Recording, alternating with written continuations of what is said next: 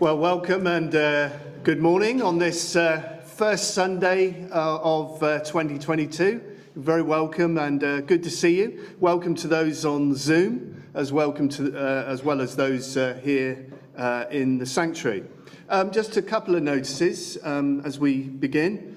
Just to say that um, coffee, there will be coffee stop meeting tomorrow morning at the usual time down here in the church at 10 o'clock. If you'd like to come, you'd be very welcome. There won't be uh, a prayer meeting though uh, in the, in the morning. That will start the following uh, Monday on the 10th. But there will be coffee stop. So please do come down uh, tomorrow morning for that. Uh, just, just a couple of scriptures, really, as we as we focus on Christ at the beginning of the new year. Um, people have all sorts of uh, resolutions and uh, aims and objectives, don't they, and aspirations for the new year. But I hope that our key one as we begin this this new year is to keep our eyes uh, fixed on Jesus. And that's what we're going to be doing for the next few weeks as we travel through Mark's gospel together. We're going to be focusing on Jesus Christ. Um, and uh, at the beginning of a new year, uh, our text really today is the beginning of the gospel about Jesus Christ. So I want us today to focus on the beginning of the gospel, which is about Jesus Christ. Um, and uh, just a couple more verses from Hebrews. Um, Hebrews 12 says, verse 2 let us fix our eyes on Jesus, the author and perfecter of our faith, who for the joy set before him endured the cross, scorning its shame, and sat down at the right hand of the throne of God. Consider him who endured such opposition from sinful men, so that you will not grow weary and lose heart. And, and each year seems to bring its own new set of challenges and struggles, doesn't it? As well as joys and things to celebrate.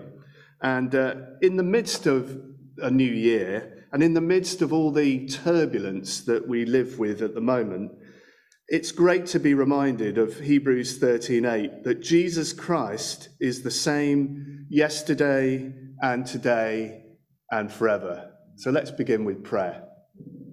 Jesus, at the beginning of the new year, we just want to focus our eyes, fix our eyes on you. And we thank you, Jesus, that you are the same yesterday, today, and forever. That you are the faithful God, that you are the one who does not change. You are the one on whom we can depend. You are our rock, our refuge, our strength, an ever present help in the day of trouble. And we, we build our lives not on the news, not on resolutions, but we build our lives, Jesus, on you, our rock, our firm foundation, our hope. And we just ask now, Lord, that as we gather to worship, Lord, send your spirit upon us. Help us to be those who worship in spirit and in truth. Lord, we need a fresh touch, a fresh filling of your Holy Spirit. So even as we worship now, we ask you to come and fill us afresh in Jesus' name. Amen. We just ask that you'd uh, keep your masks on as we're as we're singing, um, unless you're at home, of course, on Zoom, in which you can do what you like. But um, just while we're here, uh, please uh, please just sing with with your mask. Let's stand to worship Jesus at the beginning of this new year.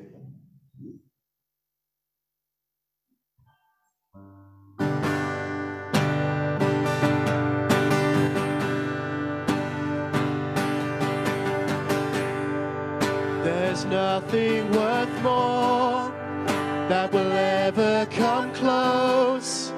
Nothing can compare. You're our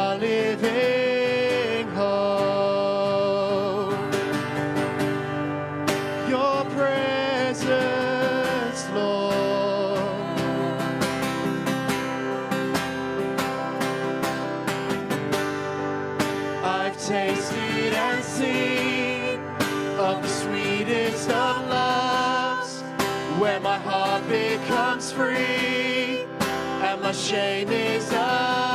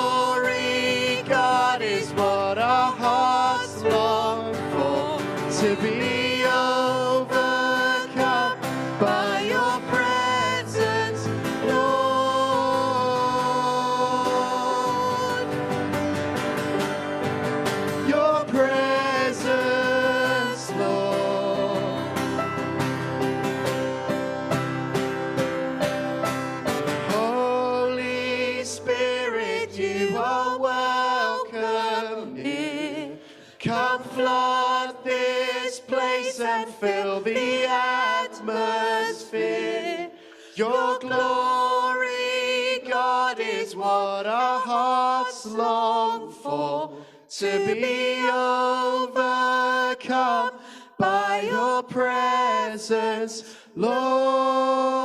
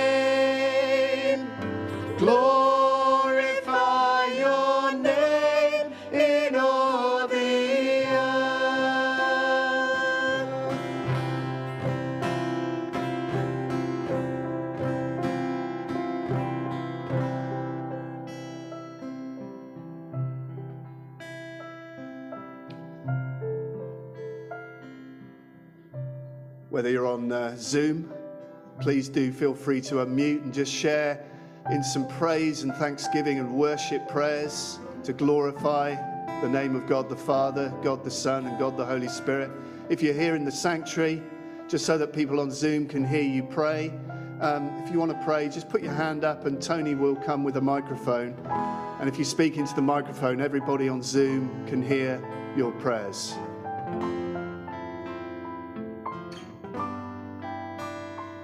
Sing to God, sing praises to his name. Hmm. Lift up a song to him, his name is the Lord. Thank hmm. you for your everlasting faithfulness, O Lord. Be glorified, O Lord. Amen. Amen. Jesus, we love you. The Baptist said, He who comes from above is above all. He who is of the earth belongs to the earth, and of the earth he speaks. But he who comes from heaven is above all, and he bears witness to all he has seen and heard. Yet no one receives his testimonies. When John saw Jesus coming towards him, he said, Behold the Lamb of God who takes away the sin of the world. He who the Spirit descended upon at his baptism will baptize with the Spirit. I have seen and be witness that this is the Son of God. Mm. Thank you, Lord, for your word.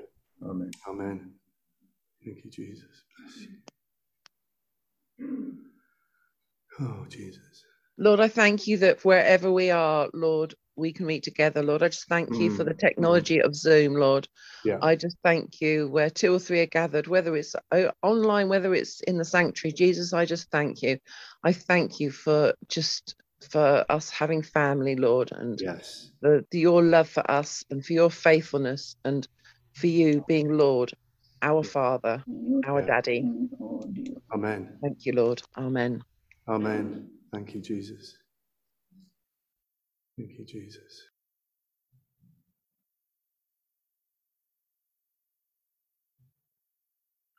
Amen. We're now going to uh, hear from Mark, at least on video, as he delivers his uh, first all age talk of 2022. So enjoy. Hi everyone. Hope you all had a good Christmas and New Year. And as we start this new year, we're also starting a new teaching series from the Book of Mark. But you'll hear more about that from Martin later. But now it's time for our all age talk. So, the new year. We really don't know what's going to happen this year, do we? There's almost certainly going to be some ups and some downs, some joyful times and some difficult times. So, in our all age video today, I thought it would be a good idea to have a look at the start of Jesus' ministry, just after he'd been baptized by John the Baptist and the Holy Spirit had descended on him like a dove. So, first of all, let's watch a video now. Jesus went into the wilderness where he was tempted by the devil. Wait, wait. Jesus was talking to the devil? Seriously, he talked to the devil?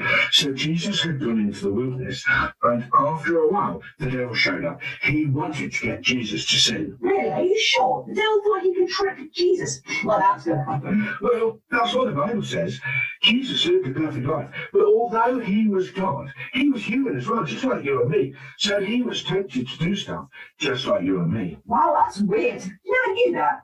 So what was Jesus doing in the wilderness anyway? Bet he was having a camping holiday. Lots of snacks, a campfire with marshmallows. That's great. No, Sean, no, he wasn't on holiday. He went into the wilderness to spend time with his father God. He was there for 40 days praying and fasting. Fasting? What's that? That like running really fast around the wilderness? I bet Jesus was faster than Usain Bolt. No, that's silly. Jesus was just a regular guy like you and me, like I said earlier. No, fasting is not eating any food. And Jesus fasted for 40 days. 40 days? That's so long. I can't last 40 minutes without a snack. Why did he do it? Well, Jesus wanted to focus on God and pray, so he didn't want to waste time eating. I get it. I bet I can guess what the devil tempted him to do. Have some dinner. That was probably it. Yes, after 40 days, Jesus was really hungry, and the devil showed up and started talking to Jesus. But Jesus was not scared, like you or I would have been. I'm not scared of you. But the devil knew that Jesus hadn't eaten for a long time. So he said to Jesus, If you are the Son of God, why don't you turn these rocks into bread? Yeah, because he was really hungry. And I bet Jesus could have done that because he's God. He could, and I bet the idea of bread was really appealing. But Jesus was more interested in what the Bible said, so he told the devil no. The Bible said people should not live on bread alone, but on every word that God says. Well, obviously he eat pizza, burgers, cereal, cake, ice cream, and oh, yeah, fruit. No, that's not what he meant. What Jesus meant was that you can survive with just food. You need the Word of God. Food feeds your physical body, but the Bible keeps your spirit fed. Oh, I get it. I told you the devil could trick Jesus. Good job. Yes, but the devil didn't give up that easily. He had another scheme. The devil took Jesus to the top of the temple. It was really high, and the devil said to Jesus, If you are the Son of God, throw yourself off this building, because the Bible says that God will send his angels to protect you, and they will catch you so you don't even touch your foot on the ground. Wait, wait, wait. I've got a question. Why does the devil keep saying, if you are the Son of God? It's Jesus. Obviously, he's the Son of God.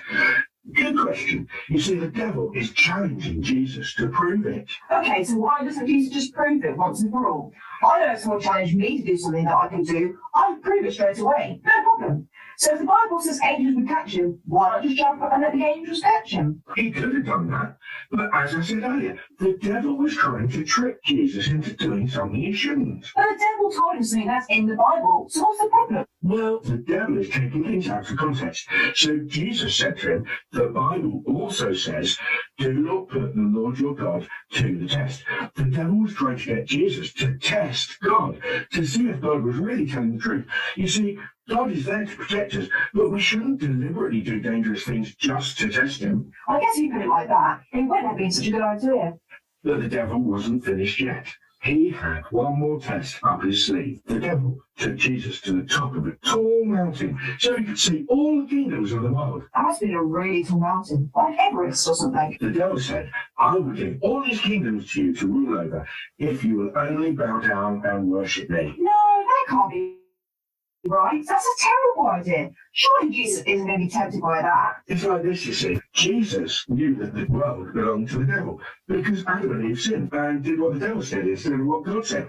But God had a plan to get the world back, to forgive the sins of the people. But it meant Jesus would have to die on the cross. So what the devil is really saying here is that Jesus can become Lord of all the earth without having to die on the cross. I can see why Jesus might have been tempted. So what did he do?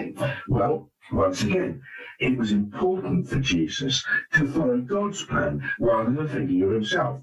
So again, he used the word of God to answer the devil. He said, The Bible says, serve the Lord your God and worship him only.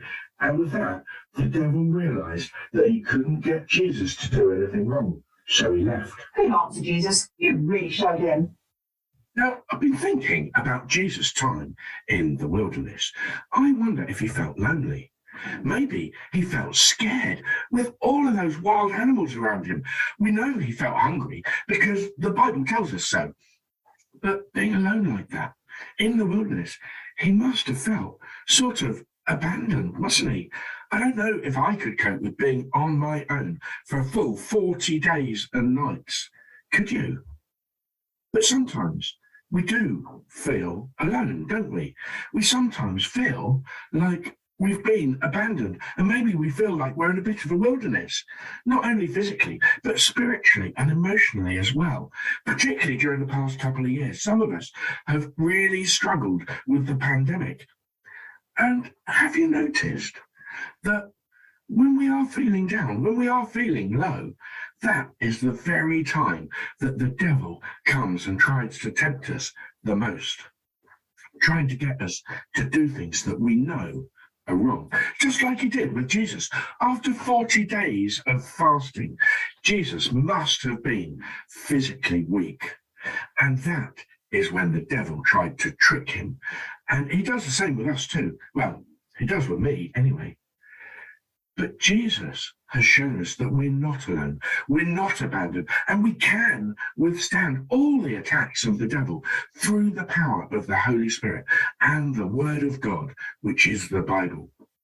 Jesus will give us the strength to endure. The Bible says we belong to God and that we've already won the victory because the one that is within us is greater than the one that is in the world. And the one that's in us, that's the Holy Spirit. And that's from 1 John chapter 4 and verse 4. And the Bible also says that God is faithful. He will not let us be tempted beyond what we can bear. But when we are tempted, He will also provide us a way out so that we can endure it. And that is from 1 Corinthians chapter 10 and verse 13. Now, have you noticed that the Bible says when you are tempted, not if you are tempted, but when. So we are going to be tempted and we are going to struggle from time to time. But the promise is this that Jesus is going to be with us and Jesus is going to give us the strength to endure and get through it. Thank you.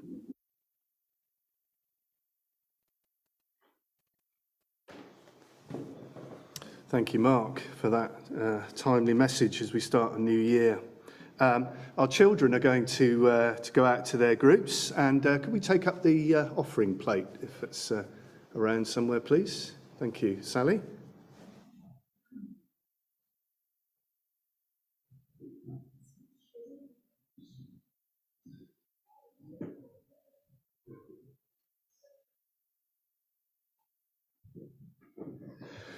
Let's pray. Lord, we've already sung about your goodness. And uh, at the beginning of this year, we want to indeed thank you for your faithfulness through another year. And we thank you, Lord, that as the faithful one, we can trust in you.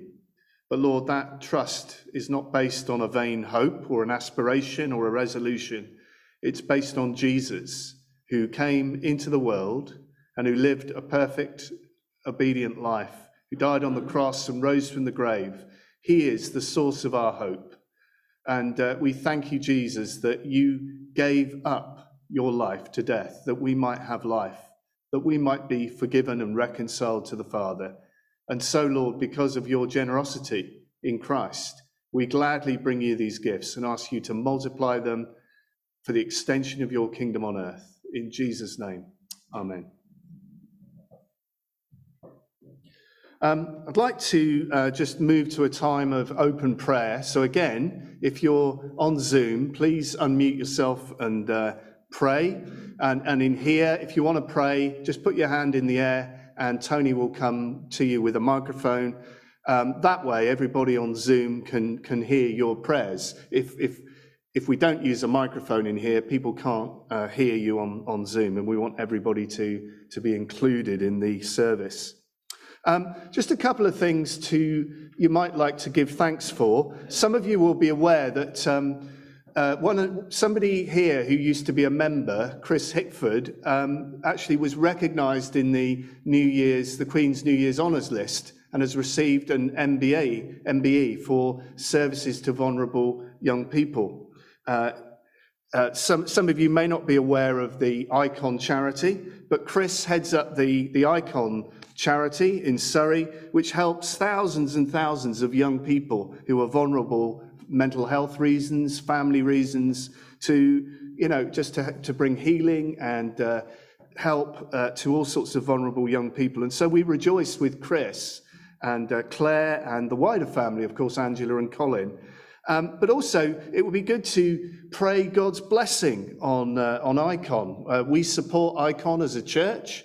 Um, ICON works, for example, in Fullbrook School, supporting vulnerable uh, young people there. And we're really grateful to God for the way that He's blessed this charity that we also support. And of course, Chris uh, is particularly dear to us because he used to be uh, head up the uh, young people's work here, and this is where it all began, uh, as it were. So uh, do pray for God's blessing on the work of Eikon, and thank God for that recognition in the Queen's Honours List. But also uh, just continuing to to pray for those who are grieving as we begin another year. This time of Christmas and New Year's is a is a time of reflection a time of stock taking. And uh, for many, it's, it's a difficult time because they, they you know, are holding uh, grief and wounds for, for those that they've lost. So pray uh, for those who are grieving. But also, we can give thanks to God for his faithfulness in the past and looking ahead to, to this year coming. So, as the Spirit leads you, please lead us in prayers of thanksgiving and prayers of petition and intercession for those who need God's help and healing and grace at this time. So please lead us as God leads you.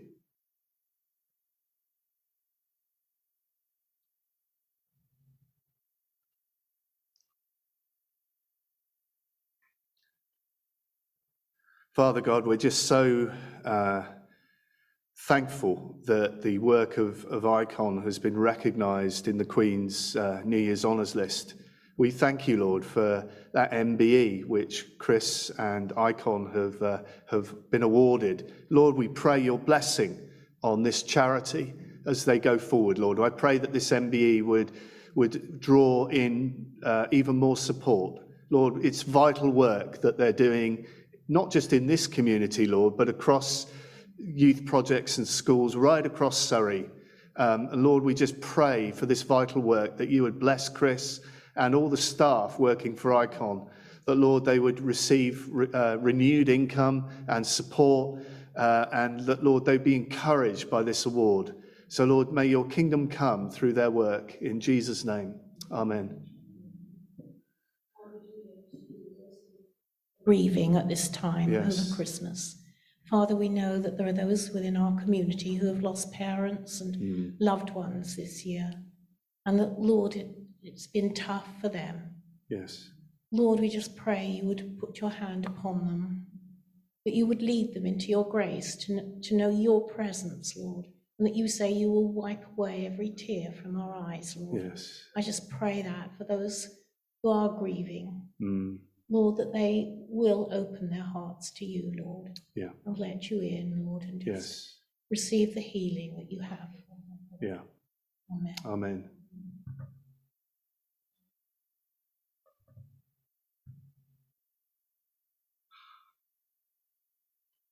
I would lift Adrian Cook before you, Mm. Yeah. Lord, for these uh, times where he's so exhausted and is sleeping so much. Lord, we pray that you will just send your Holy Spirit upon him, that you will touch his body, those areas that need a touch of your hand. Lord, we pray for the blood tests that have been taken. Uh, in a way, we want them to find something so they can be treated. But Lord, we pray that through that you will give skill to the doctors and the nurses and those that will see him, Mm. that you will restore him back to full health. Mm. Pray for Leslie too, that you will surround her with your love and your care at this time, Yeah. and the rest of the family. Mm. Lord, just bless them, we pray, in Jesus' name. Amen. Amen. Yes, Lord.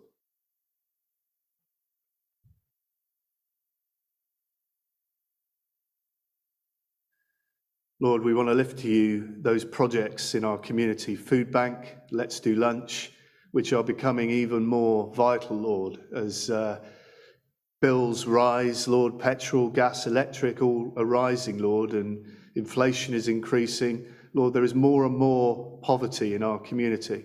And Lord, I just pray your blessing on these projects that seek to bring your justice and fairness and equality to people's lives. Lord, just bless these projects. And I pray, Lord, that those who are deeply in need would find the help that they need through these projects. In Jesus' name, amen.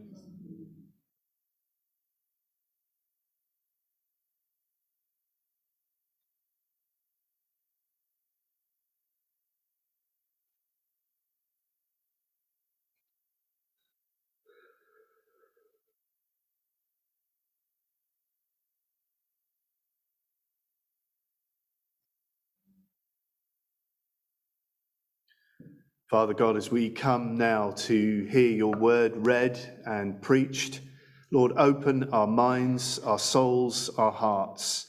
Lord, we, we need your spiritual food. And we thank you, Lord, that your word is truth and that your word has power and that your word is the spiritual food that we need. Lord, thank you for the reminder in the all age video that we cannot live by bread alone, but Lord, we need every word that comes from your mouth.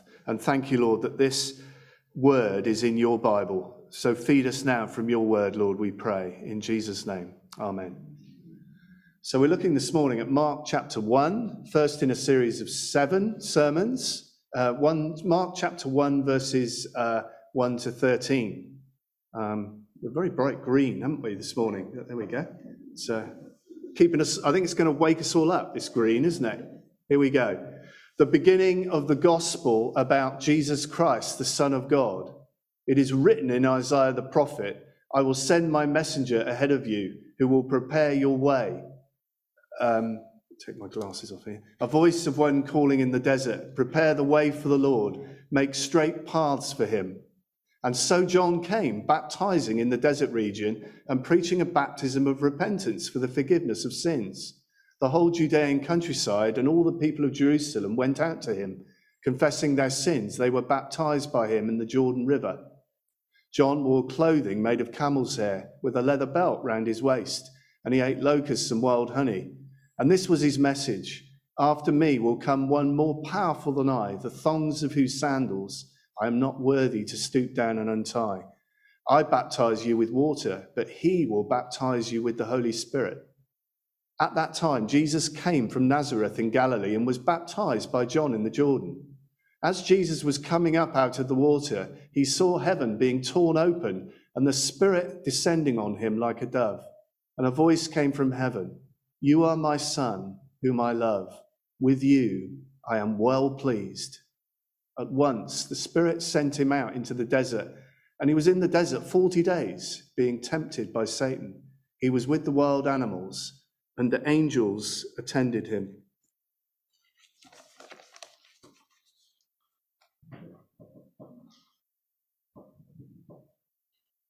It's great to start the new year uh, with those words uh, from Mark's Gospel, the beginning of the Gospel about Jesus Christ. Um, we're at the beginning of a new year, but I think those words are really important for us. The beginning of the Gospel is what's important. The beginning of the new year, there's loads of those, aren't there? But there's only one Gospel and there's only one Jesus and He's our rock, He's our foundation. Years come and go, but Jesus is the same yesterday, today, and forever. I don't know what your uh, take on the news is, whether you've got uh, a, a, news app on your phone. Um, I love and loathe news apps. Um, they're highly addictive, aren't they? Um, you know, it's great to keep abreast of the news, we need to keep abreast of the news as Christians so that we can pray in an informed way. But they're really clever, aren't they, uh, the psychologists, because they've worked out that we're addic- we can be addicted to bad news or to the next headline. Um, I turned off the uh, alert on my Sky News app because it keep, kept going off. And of course, that gets you to look at yet another headline, doesn't it? It's all very cleverly pitched, isn't it? Um, in the US, the Center for D- Disease Control and Prevention um, says that news about COVID 19, especially, uh, can really impact our mood negatively. Um, people that sell the news know that bad news sells, and so they flog it to us, don't they? Uh, this is all about advertising revenue. The more we look at the news, the more advertising revenue there is, and so on. And bad news sells. And actually, if we keep tuning into bad news, it begins to impact our mood. Have you noticed that? You get, you can become really anxious and moody and uptight if you're addicted to the news. I've noticed this. One psychologist says this consuming too much of this kind of news, whether actively or passively, can be very toxic and what you hear has an impact on your mood. In fact, psychologists report that consuming the news, as they call it, can activate the sympathetic nervous system and causes your body to release stress hormones like cortisol and adrenaline. so, when a crisis is happening and we're experiencing the release of these hormones more frequently, physical symptoms can arise. Some of the most common are fatigue, anxiety, depression, and trouble sleeping. Um, so, too much exposure to the news can really be bad for your health. So, we need to do this in moderation. Um, a recent study found that people who watch negative material compared with those who didn't watch negative material, they found that only after 14 minutes of exposure to news bulletins that there was a marked increase in anxious and sad moods. Just 14 minutes exposure a day is enough to begin to affect your mood. Um, that's quite telling, isn't it? Um, I don't know about you, but um, I don't want to be, I don't want my mood to be overly affected by uh, social media and by news headlines. That's not how we're called to live as Christians, is it? To be kind of brought down and become anxious and despondent through spending too much time consuming the news. I don't know about you, I want, I want to hear good news. I know good news doesn't sell, But the gospel is good news by definition. That's what it means. Euangelion means good news. And um, we are to consume or meditate on the good news of Jesus as we begin the new year. Yes, by all means, keep the newspaper or the news app in one hand. By all means, do that. But meditate, consume scripture and the good news of Jesus. Let that shape your mind and your heart and your soul and not social media or the news headlines. I believe God wants to say to us it's not the beginning of the new year that is important so much as beginning the new year with the gospel. Can I say that again? It's not the beginning of the new year that is important so much as beginning the new year with the gospel. Um, people come into the new year with all kinds of hopes and aspirations. Um, you can you can read all these on Facebook and Instagram and everywhere else, can't you? Um, some of them are quite saccharine, and you think, oh, you've heard all this before. Every year we go through the usual round, don't we? Of it can only get better. this year has got to be better than last year, and you just think, really? the truth is, life is full of ups and downs, and there are many joys. Mm, There is so much to celebrate, like Chris Hickford's MBE. There is so much good to celebrate. But there are always going to be, in any new year, major challenges and a new set of struggles. Let's be, we have to be realistic. But let's begin with the good news that Jesus Christ has come into the world and he has overcome sin and temptation and death. He's risen from the grave and he's reigning as the sovereign king from heaven. That's the good news that we need to begin the year with. That's what we should be meditating on, not COVID or the next variant or the next announcement from Boris, whenever that comes in the next day or two. I mean, who knows what's coming next? But in a way, it doesn't matter because our rock, our hope, our foundation is Jesus Christ, isn't it? Uh, I was interested that Genesis 1 begins In the beginning, God created the heavens and the earth. It's no uh, coincidence, surely, that Mark begins the beginning of the good news about Jesus. In Genesis, God created the heavens and the earth. But here we have God creating a new plan in his salvation through his son, Jesus Christ, coming to earth. God is bringing his kingdom reign back to earth. There's a new part of God's salvation plan here. Just as there was a plan at the beginning of time to create the universe, so here God is sending his son to bring a new phase to his salvation plan. Mark chapter 1, verse 1, the beginning of the gospel about Jesus Christ, the Son of God. Now, these two titles, Jesus Christ and the Son of God, are key to the gospel of Mark. Really, Jesus Christ and Son of God control everything else that comes in the Gospel of Mark. We race past these titles because we're so familiar with them. It's almost like, well, Martin Robinson, first name, surname. Jesus, first name, Christ, second name. That's how we read it, isn't it? We just kind of read it and it makes no impact on us. We don't linger there. Son of God, oh, he's Son of God. Yeah, whatever. But if we linger here, Mark has riches for us to discover. First, the good news is that Jesus is the Christ or the Messiah. Um, a few years ago, 2015, there was an extensive research project called Talking Jesus. A large sample of the UK population were asked about what they believe about Jesus. The majority of 30% of the British population believe that Jesus was only a spiritual leader or prophet, but not God. That won't surprise you for one moment.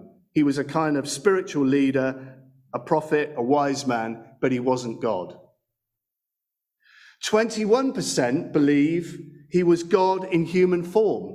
I was quite surprised by that. I thought that was quite high. So one in five believe he was God in human form. 17% believed he was a normal human being. Um, and the other uh, bit at the end is don't knows.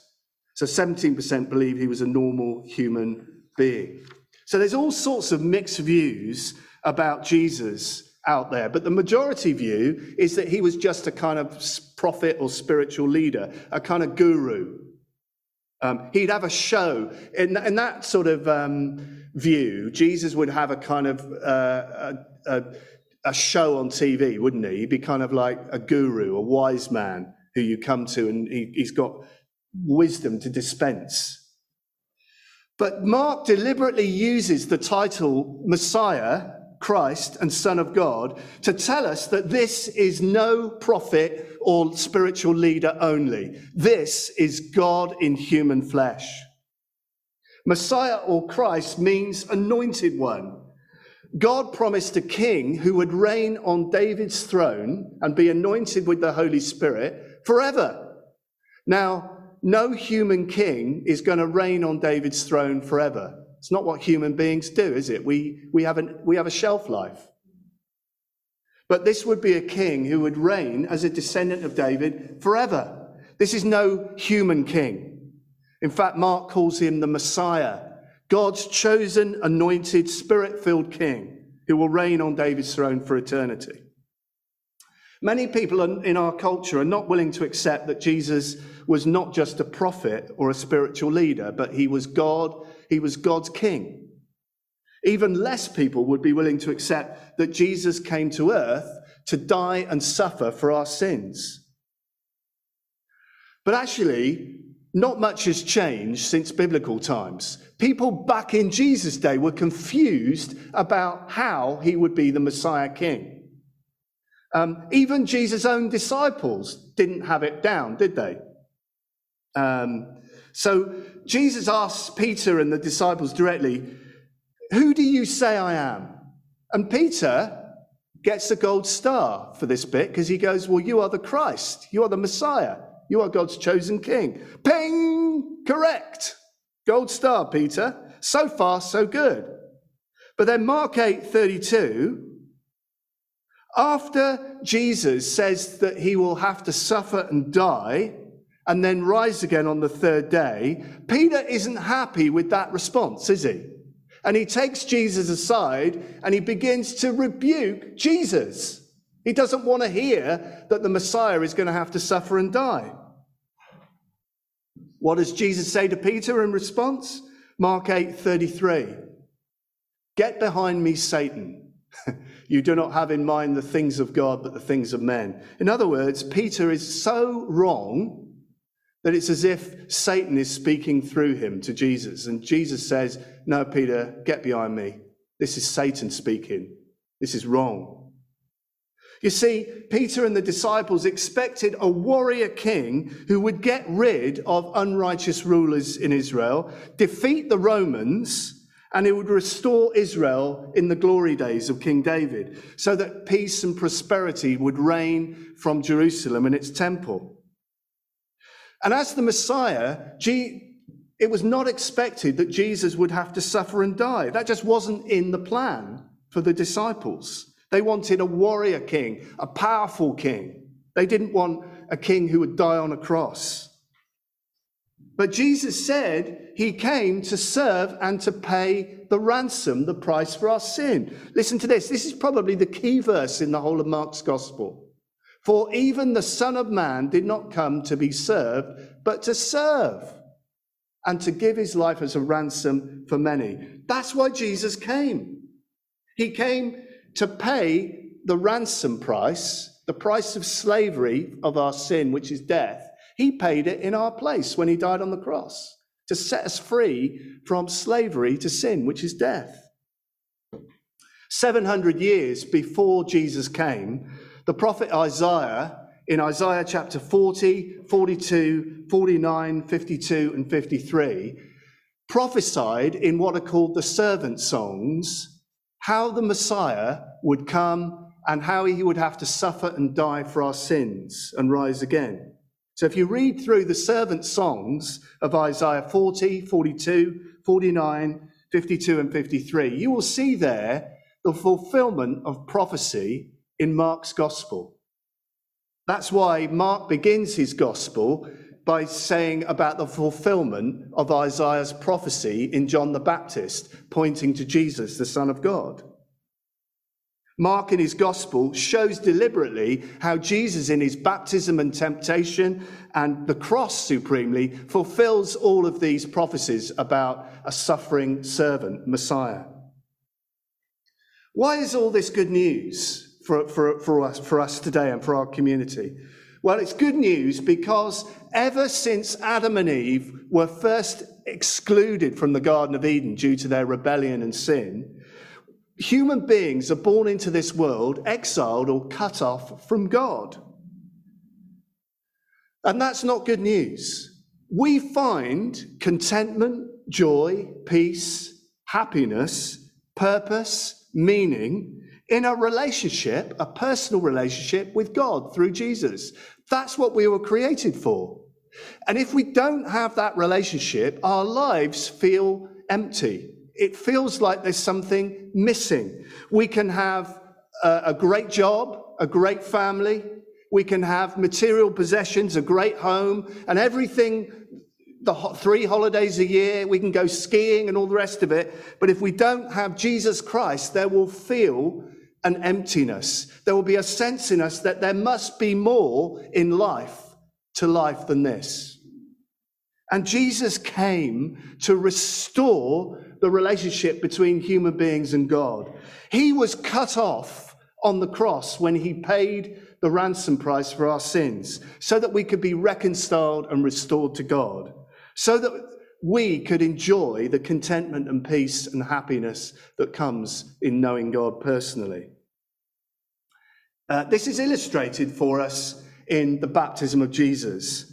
Um, Mark puts together a lot of little stories here in Mark chapter 1, and they're deliber- he deliberately does that because he wants to illustrate aspects of Jesus' ministry. The baptism is one of them.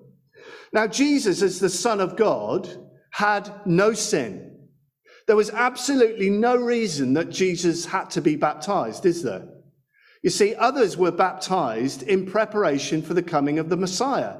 As they went down in the River Jordan and were washed, it was a sign that they wanted to be washed clean. As they repented, turned away from their sin, by going under the water and being washed, it was a sign that them wanting to wash, be washed clean in preparation for the coming Messiah. But Jesus deliberately is baptized. Why? He has no sin. Why should Jesus need to be baptized in preparation for the Messiah? He is the Messiah. So what's going on? He was giving us a picture of what he would do on the cross.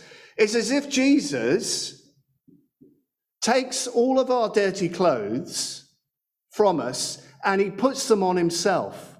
All of the stains of our sin all of the dirt and the stains, he puts on our clothes, our dirty and sullied clothes. And as he goes under the water of the River Jordan, all of our sin and shame and rebellion is washed away from him. He washes our clothes perfectly clean. And then he gives our clothes back to us, and we put on the, the cleansed, clean robes of Christ that he gives back to us. Isn't that a wonderful picture? Jesus being washed in the Jordan is a picture of how he will wash us clean at the cross, how he will wear our clothes of unrighteousness and then give us his clothes of righteousness. As we begin a new year, it's good to remember that being a Christian, knowing Jesus, is not about us doing good deeds although good deeds are fruit that follow from our faith. Primarily, first and foremost, we are Christians because Christ has clothed us in his righteousness, right? It's a gift of grace. It's good news for us before it's good news for others, right?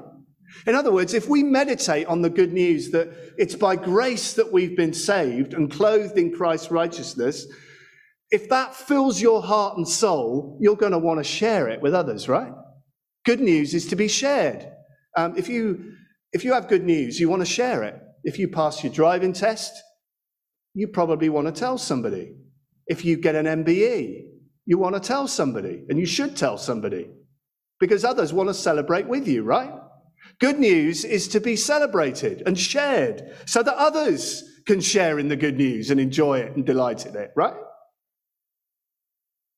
So we ought to be those who are so meditating, so consuming the good news of Jesus and not the Sky News app, says Martin to himself. So consumed by the good news that we cannot help share that good news with our community, with our work colleagues, with our friends and neighbors, right? Good. Second, Jesus is the Son of God. Um, contrary to what most people in the UK believe, that Jesus is just a spiritual leader or prophet, God Himself says that this is my Son at His baptism, right? Doesn't matter what your opinion is, or my opinion, or the opinion of the UK population. God the Father declares over Jesus, This is my Son, whom I love, and I'm well pleased with Him. So it's not a matter of opinion. Jesus is God's Son because God the Father says so. Mark 1, verse 11. Here it is. Here is my servant whom I uphold. There's the servant songs, Isaiah 42, verse 1, right? Fulfilled right there. This is the servant promised in Isaiah 42, verse 1. My chosen one in whom I delight, I will put my spirit on him, and he will bring justice to the nations. Look at Isaiah 49, look at Isaiah 42, Isaiah 43. It's all in there. He's the one who will bring justice to the nations. He's the spirit anointed Messiah. He's the suffering servant. He's the Son of God, who the Father loves intimately and dearly. And as the Son of God, he has all the authority and power of Father, Son, and Holy Spirit in human form. Do we believe that this morning? Um, through Mark's Gospel, through the first half of Mark's Gospel, we see the status of Jesus as the Son of God. If you read Mark's Gospel through, it's fast moving stuff, isn't it? It doesn't hang around. So we're getting straight into um, demon exorcisms, healings, uh, forgiveness of sins. We learn very quickly that Jesus has the power and authority to forgive sin in Mark chapter 2. We see him raising the dead. We see him delivering people again and again from demons and sickness. We see him walking on water. We see him calming the stormy sea. We see him feeding a crowd of 5,000 and 4,000 with just five small uh, loaves and two small fish. You see, the Jesus who walked on earth as a man for 33 years is now the Son of God ruling over and upholding the universe at the right hand of the Father. Isn't that what Paul says in Colossians 1, verse 15? Here it is. This is Jesus. It's coming. Sorry? Okay, I'll read it from the, uh, from the Bible. Colossians 1, uh, verse 15 says this.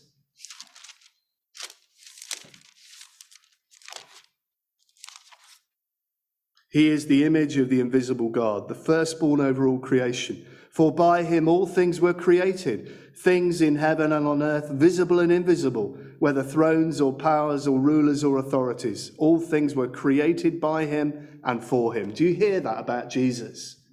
He upholds the universe. All things were created by him and for him. In a world of pandemics, in a world of uncertainty and anxiety, in a world of injustice and violence, in a world of environmental um, destruction, in a world where um, supply and there are supply and demand issues, in a world, quite frankly, in which we cannot have confidence, Jesus is the upholder and sustainer. He's the sovereign Lord of the universe. And that's where we need to focus as we begin the new year. I don't know what this new year holds. You don't know what this new year holds. We know there'll be trouble. Jesus said there'll be trouble for Christians, but we know who holds the future, don't we? And he'll guide me with his hand. So we don't know what the future holds, but we do know the one who holds the future. Isn't that wonderful? God is at work. As the Son of God, as the eternal, divine upholder and sustainer and creator of the universe, Jesus is sovereignly working out his purposes in us, in our church, in our nation. And he calls us to work with him, to partner with him in the building of his kingdom.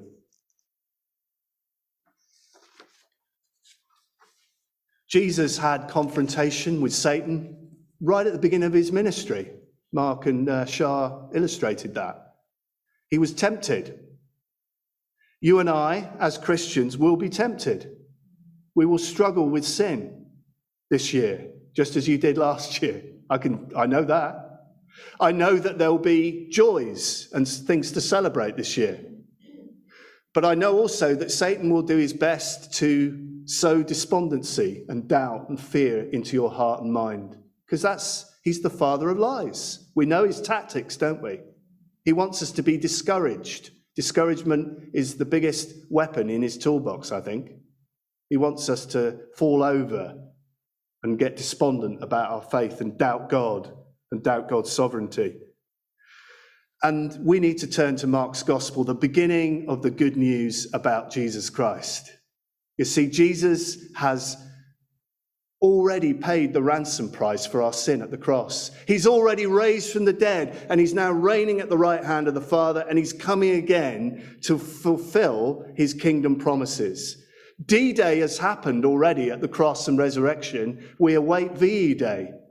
Just as D Day was the turning point in the war, and there was a mopping up operation, so we're in a period of mopping up until the final VE day when Jesus returns to bring a new heaven and a new earth and to fulfill his kingdom promises fully. We're in the mopping up phase, but we're on the winning side. Victory is certain and sure because D Day has happened. Amen. We will be conquerors with him. We will meet again those who have gone before us and who are now with him in glory. Isn't that a wonderful promise? What a hope. The Christian life does involve temptation and struggle because we're in a, a, spiritual battle. Satan will whisper in our ear, he'll try to discourage us. But we need to meditate on and consume the good news about Jesus Christ. And then, if we are faithful, victory is secure and certain. And just as God anointed and filled Jesus with the Spirit, with his Spirit, who enabled Jesus to overcome temptation and to go to the cross, so the same Holy Spirit is offered to you and me to do battle and to overcome. Isn't that wonderful? God has not left us on our own as orphans. He's given us the Holy Spirit, who is more powerful than he who is in the world. Isn't that amazing? He who is in us is greater than he that is in the world. God has given us his spirit to help us to overcome temptation, to stay the course, and to enter into his glory. Isn't that amazing? Let's pray. Lord Jesus, at the beginning of this year, help us to be consumers of the good news about Jesus Christ. Help us to keep our eyes fixed on Jesus, the author and perfecter of our faith, who endured the cross and all the shame that came with us, and who is now seated in glory and victory at the right hand of the Father. Lord, today, fill us afresh, anoint us with your Holy Spirit, fill us with joy, fill us with strength, fill us with power, Lord, to deliver us from the evil one, keep us from temptation Lord, send us out from this place as those so full of the good news that it overflows from us. Lord, we want to be sharers, witnesses of the good news about Jesus. So, Lord, fill us with your spirit. Give us courage and boldness to share the good news in word and deed, that we might be a light in the darkness of our workplaces, our families, our community, amongst our neighbors and friends and family. In Jesus' name we ask it. Amen.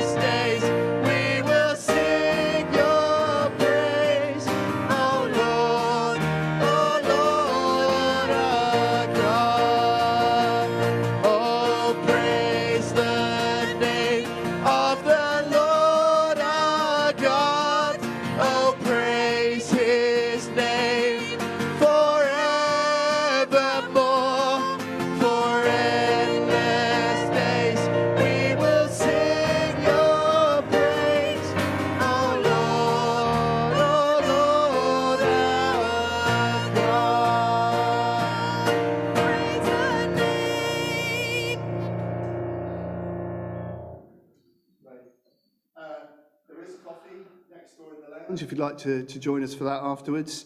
But uh, may the blessing of God Almighty, Father, Son, and Holy Spirit be with you all now and forever. Amen.